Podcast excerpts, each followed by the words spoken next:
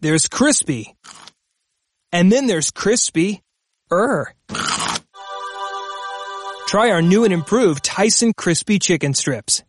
Crispy just got crispy er.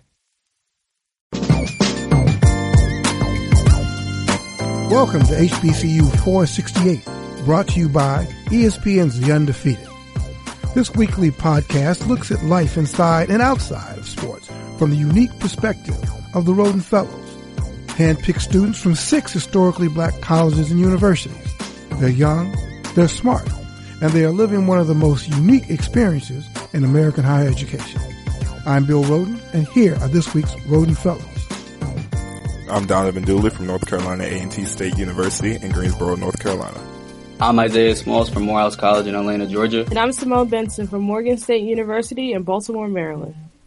Hello, everybody. I'm coming to you from Minneapolis, Minnesota. Is it? Isn't it cold there right now? Oh, it's cold as a whoa, whoa, whoa, whoa, whoa, whoa, whoa, whoa, whoa, whoa. you got the money to be paying fines. well, let's, let's just thank you for saving my friend. Let's just say it's cold here. I got here at six in the morning, and it was like one below zero, and they get off on it. They like ah ha ha, but you never had it like that. Anyway, it's uh, but it's really really they feel it feels like it's negative seventeen. So yeah, uh, there are only a few reasons why I would put myself in these conditions, and Super Bowl forty two is one of them. I'm going to be here for the next uh, few days talking to players and coaches and covering the big game. Uh, the fellows and I are going to share our predictions and reflections uh, on an unprecedented season in the NFL uh, where player activism was front and center. But before we get to that, let's uh, take a quick look at uh, at the week that was in sports. Um, there's more fallout from Michigan State University and its handling of sexual assault and violence allegations. According to the undefeated Jemele Hill, I like saying that, the undefeated Jemele Hill, the issue is much bigger than Larry Nassar and, and the 256 women and girls who have accused him of sexual abuse. The school's men's basketball coach has pending sexual assault and violations pending against some of his players. MSU has chosen a new interim president, John Engler, who says that addressing the university's sexual abuse issues will be his priority. And earlier in the week, Blake Griffin, like many of us, found out that he was traded on Twitter. Blake Griffin's probably the biggest disappointment in power forward history. I'm probably, probably going to tell you. wow. Wow. Blake Griffin might be Hot the biggest takes. disappointment as a power forward in NBA history. I'm just going to put that out there. All right. Well, well, Right. Okay. We can, we'll talk about that, baby. But, uh, but, but this came as a disappointing uh, surprise to the former Clippers power forward who was shocked. But he says he wants to play for a team who really wants him. Well, hopefully he's found that team. And lastly, ESPN reported that King James LeBron, uh, LeBron James may have a meeting with the Golden State Warriors. Now, there's been no indication that the Warriors are actually working to make a room uh, for a salary that would lure James, but the current star of the Cleveland Cavaliers is expected to decline his $35.6 million player option and become an unrestricted free agent after the season. So I guess he's going to be kind of prostituting himself out again. Anyway, that, that, that, that brings us to the much anticipated Super Bowl, although all that stuff is always a Super Bowl number four. But, but that brings us to the much anticipated Super Bowl. Last week, you all shared your Super Bowl predictions. So, Simone and Donovan were with the Eagles and Isaiah, who previous to that was one of the biggest Traitor. Philadelphia fans I know jump wow. ship. Traitor. And somehow it's now all about Traitor. the Patriots. God. I don't, I wouldn't that, say all about. Okay, well, listen, does anyone, okay, we, we have the Institute, the Isaiah uh, Smalls. Does anybody want to change their answers now from last week? Anybody? Isaiah, you want to flip flop again? No loyalty. No, why would I flip flop? Loyalty. I'm thinking with my head, and not my heart. KD? That's the, that's the key to this. KD. Think with your head, K- KD. KD. Wow. Okay. It well, it's it's pretty. It's really simple. It's actually very simple. Uh, what did you say, Simone? Okay, I'm sticking with the Eagles. I'm sticking with the. Yeah, I'm, I'm still going. I'm going to stay loyal, and mm. I'm going to stay well, with good the for you. I mean, see I mean, Isaiah did flip flop, but so. I don't see how in anybody, anybody, logically, and particularly after what the Patriots did last year, how could anybody bet against uh, New England? I mean, they may lose, but you'd be, I mean, you'd be crazy to bet against this team. Well, call me crazy then, because I'm betting against them. That's what I'm saying. That's exactly what I'm saying. Well, I'm not. Well, I'm see. I'm not putting no money down or anything, but I'm just. I'm gonna go with them and then see what happens. I'm just. I'm gonna ride them to the end because I've been riding. look, with the dynasty got to end sometime, so I can't just jump ship like that. The dynasty. I mean, it does have. It does have to end sometime, but I don't think it's ending this year. I mean, it, what it comes down to, there's a couple facts. The Patriots do have the weakest defense that the Eagles have faced all year. That's a fact. The Eagles have one of the best D lines in football, and the key to, de- to defeating Brady is what you got to hit him. But yeah, well, well yeah, I mean, everybody knows that. How, how long have been saying that? But Bill Belichick That's like with Ali. Yeah, all, all, you got, all you got to do is hit him. You're right. Bill Belichick is the greatest coach in NFL history. That's what it comes down to. I don't have enough faith in Doug Pederson being able to outcoach Bill Belichick. I just don't. Mm. What about Nick Foles? I mean, Nick. I mean, doesn't doesn't Foles have the offense to pull up an offside? I mean, he's he's he's he's he's the X factor. You know, he's versatile. He likes to run around. You know, he's he's the exact opposite of Tom Brady, and, and he has nothing to lose. You know, I mean, we have nothing to lose. You play loose. You know, I, I Matt mean, Ryan I, been, had nothing to lose last year. Matt Ryan had nothing to lose last year, and what did he do? He lost. Well, he but lost. they were up. They were up. What? 28 20 to three. Twenty-eight yes. to three. Yeah. yeah, you're right. So you're you're right. You don't, you, you don't, you don't think you don't think the Eagles have been studying how did they get to two? I was just thinking about that before before we started the conversation. I, you know they studied the film. They said, okay, how did they get up 28-3? That's what we want to focus because I don't think the Eagles the, I don't think the see the Eagles, you know, all these guys, man, from Philadelphia. I don't think that they're going to collapse. I think if they get up by two That's touchdowns, they're not letting them. They're not letting them off the. You know, and then Isaiah, you go, you can call halftime and change your vote again. um, I'm not changing my prediction. I just, I just don't think that Doug Pederson can outcoach Bill Belichick. I but see, don't. this is my thing. This is my thing about the game, right? even if we're talking about Nick Foles, which I don't think Nick Foles is going to be that big of an impact in this game, but if we look at the if we look at the two different teams, right, the Eagles are more talented at almost every other position on the field besides quarterback. Right. So if Nick Foles can just go on there and just be pedestrian, he's going to give the Eagles yeah. a really good chance to win that game because they are, they're just better at the, they're just more, they're just better than the Patriots at every other position on the field. If you just look at it that way. So as long as he doesn't lose the game for them, Nick Foles is going to have a chance to be a Super Bowl championship solely because of the pieces around him. Well, yeah, and that's that's happened before. I mean, with, with the Baltimore, yeah, you know, with the Ravens when the Baltimore Ravens won, they had a terrible quarterback in um, you know, what's Flacco? the guy's? Yeah, no, no, not Joe Flacco. Trent no, before that, Trent Dilfer. Uh, Trent Dilfer. Yeah. I mean, he may have been one of the worst quarterbacks to ever win a Super Bowl, but they had a they had a lights out defense. So I think I think you're right. I think if if we hear uh, uh, Nick uh, Foles having to carry the offense, they're going to lose. They, you know, but, but, they can't. You know, uh, and then you know you got a guy like Danny Amendola. I mean, is Danny Amendola really unstoppable? I mean, how how did the Patriots do it with these guys? You know, these kind of bit players. The numbers, the numbers do show that he is unstoppable. And it's kind of wild. I was reading an article about it today, and he the numbers are in his favor for for him specifically in the playoffs, being unstoppable. Now in the regular mm-hmm. season, he's obviously you know pedestrian. Like he didn't live up to you know they traded they got him after uh, Wes Welker went to the Broncos, and so they, he hasn't really lived up to who he was supposed to be in the regular season. But in the playoffs, he's he's pretty unstoppable. I mean, he had two tu- two clutch touchdowns last week, or not last week, two weeks ago. So, see, this is the problem yeah, I have with Patriots players, though. Like, they're all system players. Even Tom Brady, to a certain extent, they're all just system oh, yeah, players. I agree. Man. I agree. And if you take them outside well, that, if you take them outside that system, I don't know how good these players will actually be. They're all system players, and they they um, benefit from the system that Belichick has them in. So to say that Amendola is unstoppable, eh, I'm not really sure if I can go that far. I mean, he's a system player that benefits from being in a favorable system to his skill set. You see that when you put hmm. anybody there, whether it's Edelman or Welker, everybody has had success in Amendola's spot. So why are we giving him so much credit?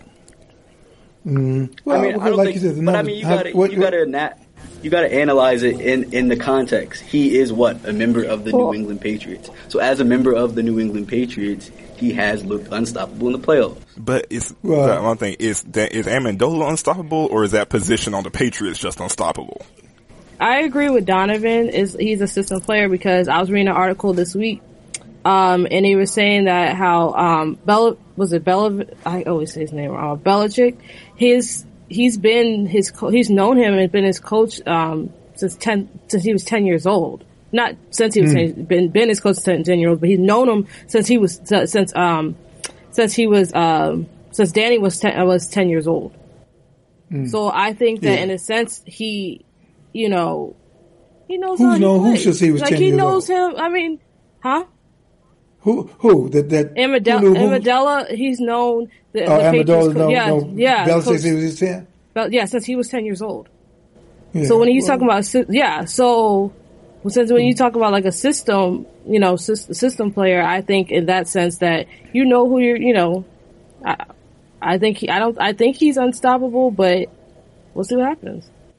Well, they created they've created a niche for the white the, the white slot man. That that that would be sort of like the system thing. That that's if, if, if you're a white kid like five nine or something, you go to go go to New England, you could be a slot and maybe be a lineman too. But see, the reason I think I what gives Philadelphia the edge, even though I'm I'm, I'm going with, with the Patriots just because I can't vote it, is they've got the captain of the all activist team. See, they've got Malcolm Jenkins you know, Malcolm Jenkins, of course, was the captain of the all protesting. Well, he's a co-captain along with uh, uh, with Colin Kaepernick. Yeah, Ka- well, Kaepernick is actually the owner of the team. But at, at, on, on, a serious note, though, um, I, I, think, and I don't know what, what you guys think that that this year, although this is the last game of the year, this this season has basically been the season of protest, and I think that's what this entire season has been about is protest. And of course, you know, Malcolm Jenkins, who's the, uh, the safety of the Philadelphia Eagles, um, was one of the leaders of a splinter group in the protest, the Players Coalition that kind of broke off to players who sort of followed, you know, Kaepernick, Eric Reid, um, and, and some other players. And um, I caught up with with Bennett uh, earlier today uh, during the, the, the interviews. I, I, asked Jenkins a, a, few things about the protest. But the first thing I, I asked him is the way the protest ended with with the uh, Players Coalition uh, agreeing to accept money from the NFL owners and then stopping protests. That seemed to me to create some a divide. And, and I, I asked Jenkins, did he think that uh, despite the divide, that players were going to uh, uh, come together? And this is what he said. I think so. I, I mean, I think when it comes to protests, uh, that's going to be a personal decision for every individual. Um, but when it comes to the work, we're all headed toward the same goal. And so uh, sometimes we might not agree on how to get there or, or what that is, but um, I know specifically what we're doing with the Player Coalition is completely separate from the NFL. That's its own player-run entity that is for the players and ran by the players. Um, and what we're doing is is creating a platform um, for guys all around the league to plug in to get the resources to actually uh, amplify their voices, so they're not out doing things on their own. They're not you know, running through their own resources that they can figure out what the issues are. They can learn about it, uh, get in front of legislators. They can get meetings set up. You know, we created this for it to grow. What, what, what do you what do you guys think about that? That do you think that, um, as Jenkins said, the players will come together and that they will look at the uh, the big picture? What do you what do you think, Simone? Um, I think that it's it's it's hard to say because it's like yes, you know, you do get the money and it does help us um, different types of causes, but also it's like, can your cause really be bought? you mm. know, and, yes. and, and that, Clearly, and that, yes. yeah, and that's the thing. Clearly it could be bought. Uh, there's a price tag to your cause. And that's kind of how I, I saw it. Um, but like I said, this, on the flip side, I can understand, I can kind of understand if that it would help, you know, it would help the cause in some way, but it still doesn't mean you have to stop, stop protesting. It doesn't, you know, it's kind of put, it's kind of like putting a band-aid you know, on on a, a, on a real problem. And I think mm-hmm. I think it eventually eventually that band aid's going to wear off, and it's going to be an open sore again. And then mm-hmm. and that's why I don't think the player is going to bring the players together. I think it's what it's going to do is cause more of a divide because you got some players that can't be bought. For instance, mm-hmm. I mean I know Kaepernick doesn't play, but he probably they probably couldn't buy him. They can't buy him for, for mm-hmm. what he believes. So yeah, they're not going to pay him either. Right, yeah, thanks. For, Isaiah, what do you think? You're a conservative Morehouse man. You're a conservative Morehouse man. what do you What do you think about that? Was the movement bought? Uh, I don't really like the uh, word conservative about something in the future. He still has the, he still has the, um, the ability to come back and protest that again. I don't feel like this is um, I don't feel like it's an end sum game. I feel like you can do both. You can accept that money. But if you let me ask you guys something. This if you and I want to get to one final clip, but if you accept money from somebody you know, if if if a conference, you know, we as as fellows, uh, you know, as Rhoden fellows, uh, we're developing certain partnerships with certain conferences. You know, you guys are going to be with the Big Twelve during the big during the tournament and the Sun Belt and all that. If an issue comes up involving those conferences, as journalists, will you still write about it, even if it might put uh, them in a negative light? Is there a conflict of interest there? What do you think? I mean, you know, it's easy to say, oh, you got bought up. But once you accept money from somebody, are you beholden to them? What do you think about that? I mean, it depends on the uh, the context of why you re- received money. So in Malcolm Jenkins' case, he was championing for social justice reform. NFL pledged money to that cause. He said, "Hey, I'm going to stop protesting because they've done, you know, they've filled their end of the bargain." Now, Donovan brought up the, a good point. Now, if something else happens later down the line, let's say another uh, player gets blackballed and he feels strongly enough to protest again, then he can. So, in specific, uh, specifically talking about the situation that you just brought up, if the the conferences aren't signing my checks, the undefeated is signing my checks. So, if if I'm a journalist, as a good journalist, I'm going there for the exposure. Now, I'm not going to bash them right then and there and bash them on their networks. But if I feel so strongly about something that, you know, took place, I will go back to, you know, my respective home, come back to Atlanta, ponder it a little bit, bounce it off of, you know, that's why you have good mentors in your life like you, Mr. Rhoden. You bounce it off of uh, people like you, see what, you know, what I should do, and then make the decision, hey, either I'm going to write something about it, or B, I'm not going to write something about it. All right. Uh, the last thing I asked him, one of the big issues I think in this whole thing with Kaepernick and the players and all that was that it was never properly framed. It was, you know, it, it became an issue about do you love the flag or are you patriotic or do you do you like the Star Spangled Banner or do you like the police? When really, to me, once it became obvious that uh, the NFL owners were blackballing Kaepernick, it should have become a labor issue the NFLPA should have made this a labor issue. And I asked uh, Malcolm Jenkins what he thought about that. Should this have been framed as a labor issue? And this is what he said. I think so. I, I mean, I think when it comes to protests, uh, that's going to be a personal decision for every individual. Um, but when it comes to the work, we're all headed toward the same goal. And so uh, sometimes we might not agree on how to get there or, or what that is, but um, I know specifically what we're doing with the Player Coalition is completely separate from the NFL. That's its own player-run entity that is for the players and ran by the players. Um, and what we're doing is is creating a platform um, for guys all around the league to plug in to get the resources to actually uh, amplify their voices, so they're not out doing things on their own. They're not you know, running through their own resources that they can figure out what the issues are. They can learn about it, uh, get in front of legislators. They can get meetings set up. You know, we created this for it to grow, and I, I fully anticipate um, it growing. The more people learn about it, the more they see the work. Um, we've already, you know, I think today the league dropped a, a piece uh, showing Devin McCourty and some of the Patriots guys uh, getting out in the community and doing a listen and learn tour, similar to what we did in Philadelphia.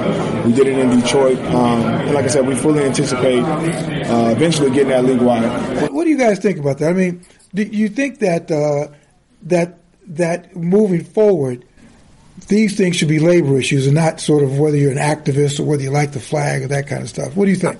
Um, I think that it should definitely have been a labor issue, but I also like I kind of going to go back to Isaiah's point and Donovan's point too when they were talking about people are protesting for different reasons. I think the protests kind of got lost in a sense too, and um, because I don't think uh, because everybody was a lot of a lot of players were protesting for different reasons. There was nothing really cohesive going on to begin with because if you got uh, you know a lot of things that are being talked about you don't know like you know what's you know what we're really fighting for at, at this point. You you know the individuals fighting for but you don't know what as a whole what we're really fighting for. But like i said but it's it that i think because of that it trickled down to people being able to make it a different um a different issue as it, it, being a labor issue or being like said um, when people were talking about oh you're against the flag you're against the military all stuff. So i think it's all because of because it was never really truly cohesive after a while it just trickled down to that and it just it's all over the place. So. Mm-hmm. right. Um, kind of piggybacking off what Simone said, um, I definitely think it should have been a labor issue because um, the way that many people tried to twist the story was, uh, you know, making it about the flag and about these different types of, you know, protests basically against like, um, against America, against the, against the national um, standards and symbolic standards of America. And I think that if the labor union would have stepped in and, and come come uh, come forward and said that you know, this is our player. This is, um, this is a guy who's in our labor union that you guys are mistreating. I think they would have had a significant leg to stand on there in trying to get somebody like Kaepernick back reemployed, um, with the NFL. I think that would have been, I think that was their, that was their duty to step in there and say something about that. That's a good point, Donovan, because honestly, like, just to be frank, they did not stand up for him at all. They literally left him out to dry. And they said, they said, oh, you feel this way?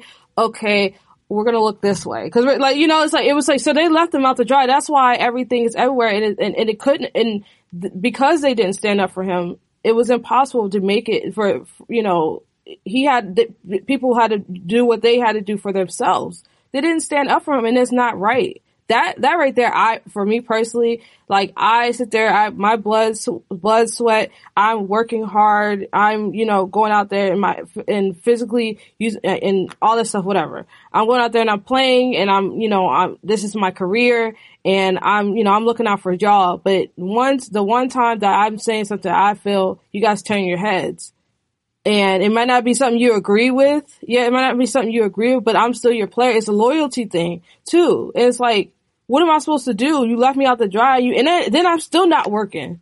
You know, like so. Yeah, and the, and the question becomes, and we're going to take a short break, but you've now got some other players like Eric Reid who also protested, and he's worried about what's going to happen to him. Are they going to blackball him? So clearly, and I think that's one of the things that Jenkins was saying, the NFLPA has its work cut out because they really got to take on the NFL. You just can't allow a league to do this to one of your members.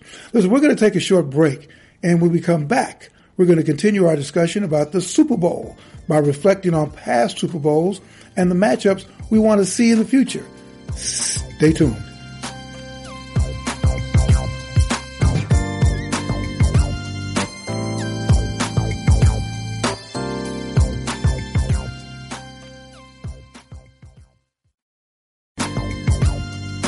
If you're just now tuning in, you're listening to HBCU 468 from the frozen tundra of Minneapolis, Minnesota. I'm Bill Rhoden, and I'm on the phone with my co-host, Donovan Dooley. What's up? What's good? Isaiah Smalls. What's going on, y'all? And Simone Benson. Hi, how you doing? We're, we're going to switch gears slightly from the upcoming 2018 game to Super Bowls in the past and what we want to see from the league in the present. Uh, the February 4th game is going to mark the 28th time, more or less, I've been to the Super Bowl as a journalist. Uh, my first one is, was in 1990, the year my daughter was born. And, um, yeah, the coverage has, has changed dramatically from then. I mean, just dramatically. Uh, you know, from basically print people doing nothing but print digital was sort of a word that we didn't really hear. Uh, they had the huge media day on uh, on Tuesdays. It, it's just really changed. I mean, it, it's become more global, and it's just you know just become a thing unto itself. But I wanted to ask each of the fellows, when was your first uh, Super Bowl? I'll start with Simone, not because ladies are first, but she, because she goes to Morgan. But what Simone, what was the first Super Bowl you've become aware of? Um, I mean, I've always been aware of Super Bowl, but the one that was like close to home was when the Cardinals played. I think it was 2008. What was it? 2008? Mm-hmm. What year was that? That's when you were living in Arizona. Yeah, when I was living in Arizona, I lived across the street from the stadium. So when the Super Bowl happened, I like, I mean, all the tailgating and everything going on. So like that was that was like to experience that, seeing that one on one and looking outside my window and seeing it. It was just like it's something that I, I, that I, that was, I'll never forget the experience. But for me, the Super Bowl, like, yeah, it's like, I like the game and stuff, but I actually watch it for the halftime, more or less. I, just to bring another angle to it, I like the entertainment of the halftime and I just, I think the funniest one was when Janet Jackson had that mishap. So I just, I wait, especially this year with um, Justin Timberlake performing. I kind of just, I kind of like watching the halftime how does he, as much as Have like you asked yourself, how does he get to be a hero? Janet Jackson's been exiled, but yet Timberlake, well, let's not go down that road. All right. Yeah. well, we know why. So, we, we definitely know why. we know but. why. So we can save that for another why. podcast. It wasn't so. even her fault. yeah, but Donovan, and, I mean, and let me just let me just hold on. Let me just say this before I, before we end. This. It wasn't her fault. It happened. His hand is the one that that moved it and it ripped. Okay, so I think that I don't think she probably wants to perform in the Super Bowl again, but I also think that they shouldn't be. I don't think it should be this big hoo ha about Justin Timberlake coming back because it was a, literally a wardrobe malfunction. She didn't like pulled out her sec- herself and was like, "Oh, here, look." So I don't yeah. know. I, that really bothers me. Double standard. I know that was the beginning of sexual harassment, but yet he wins. okay. Anyway, uh, Isaiah, what you, what about your first Super Bowl? Uh, so the first Super Bowl that I have, you know, the clearest memory of is Super Bowl 40, which took place in Detroit. Um, that was around the time when my dad actually lived in Detroit, so I actually got to go to a lot of the festivities. I remember throwing a football, uh, trying to hit one of the little mannequins uh, because they always have a, ho- a, lot of events. I actually bought a uh, Shaun Alexander Super Bowl themed jersey um, that's still hanging in my closet somewhere. Um, yeah, that was the one that you know really that's the one where I really got to engage in the Super Bowl festivities, and I had a lot of fun. I still remember that I was what like nine years old, but the one that you know sticks out um, in memory that I'll forever, forever remember because I watched it with my own eyes, and it's an image that's clear as day in my head. Is Super Bowl Forty Two with the um, David Tyree catch, uh, the Giants versus Patriots matchup. That's that catch forever sticks out in my mind because I definitely was up past my bedtime, and I remember freaking out when I saw that what about you, Donovan? Oh yeah, my favorite, my um, my first Super Bowl I can remember was I want to say it was 2006 or 2007 when the Colts beat the Bears in the Super Bowl and Peyton Manning won his first ring. Um, I have family members from Indianapolis, Indiana, so I was I've always been a long time Colts fan. And so being able to see um, the Colts win the Super Bowl, especially so young, was very special for me. I remember a lot from that uh, Super Bowl. Even I think it rained on that Super Bowl as well. Um, yes, Tony it was Dungy. awful. I was there. Yeah, yeah, it rained on that Super Bowl. I remember, I remember, Devin Hester taking the first kick back all the way to the house, and I was yeah. like, "Oh my god!" Wow, I do remember that. I was like, "We're gonna yeah. be in trouble." And then even talking about and then you're talking about the historical aspect of it, having two black coaches competing in the Super Bowl with Tony Dungy and Lovie Smith at the time, um, both coaching in the Super Bowl. It was just a really, really fun first Super Bowl experience to have. You know, the, the, the one that you like really, really remember. It was really cool. Hmm. Let, let, me ask you guys something. This, uh, some quick answers. Did, did the Players Coalition and uh, POTUS 45's remarks about kneeling and standing for the national anthem and the, the protest and uh, Colin Kaepernick being uh, Kaepernick being blackballed, all of that uh, has it colored whether you want to watch the game or not? Uh, are any of you and your friends boycotting? I know the answer to that, but I'm going to ask you anyway. you know, but but has it colored whether you're going to watch the game or not? And uh, any anybody you know protesting, boy, boycotting rather? I have. Uh, I have a Right. I have a couple uh, Saints fans, and you know, in my immediate fan group, so they are not watching the Super Bowl for what Stefon Diggs did to them. Uh, so that's you know kind of personal. but uh, I I have to watch the game. I will be surrounded by Eagles fans. Um, so I have to watch it. Yeah, yeah. Me and all my friends will be watching as well. Yeah, um, yeah, I, no, yeah. no boycott over here. Yeah, I, so, I am there for the food. So like that's why I, will be watching. so much for consciousness. Uh, hey, I'm saying if somebody else, if somebody else wants to boycott, more power to them. If somebody else wants to boycott, more power to them. I mean, I haven't boycotted this whole season, so this is. I mean, I you know, I'm not going to pick up the torch for a Super Bowl game. Mm. Uh, so. Uh, here's, here's, something that's close to home. Over 1,200 players from HBCUs have been drafted into the NFL, and as of uh, 2013, only about 150 have reached the Super Bowl. Uh, there are no HBCU alums playing this year's game. Um, I, I, mean, are you surprised by that, uh, Donovan? Um, not really surprised. Um, uh, you know, honestly, I just think it was one of those things, kind of like the luck of the draw. I mean, we do have a lot of we do have a lot of NFL players in the league from HBCUs that are making, you know, big time differences. Um, one of the prime examples being Tarik Cohen that came from North Carolina A&T, mm-hmm. who was NFC North Rookie of the Year as a Shameless as a freshman. It was a, it was a plug. Yeah, I'm not gonna lie, it was a plug. It was definitely a plug. it was definitely a plug. But yeah, I mean, you, we have we have HBCU talent across the NFL. So just because they're not on either of these two teams' rosters, I don't think we should really be you know, too worried about that because there are HBCU talent, there are talented mm-hmm. HBCU players out there making differences on squads. Mm-hmm. Let, let, me ask each of you this before we leave: What's a Super Bowl match you'd love to watch? Mm. Ooh. All right, I can I can take this one. Uh, before Ben Roethlisberger retires, I definitely want to see uh, the Steelers go with Le'Veon Bell and AB just because they're just fun to watch. Uh, I prefer if they played the Eagles, um, but I definitely want to see the Steelers uh, make a Super Bowl before Big Ben decides to retire. Honestly, for me, honestly, for me, I really want to see the Cowboys make it to the Super Bowl and lose to whoever in the AFC. yeah, I feel like that no, that is you. You bring up a very good point, Donovan. I would love to see the Cowboys. I feel like that'd just be very fun to watch and see the Cowboys just make it there and just lose to whoever in the AFC. Like I think that would be extremely fun to watch.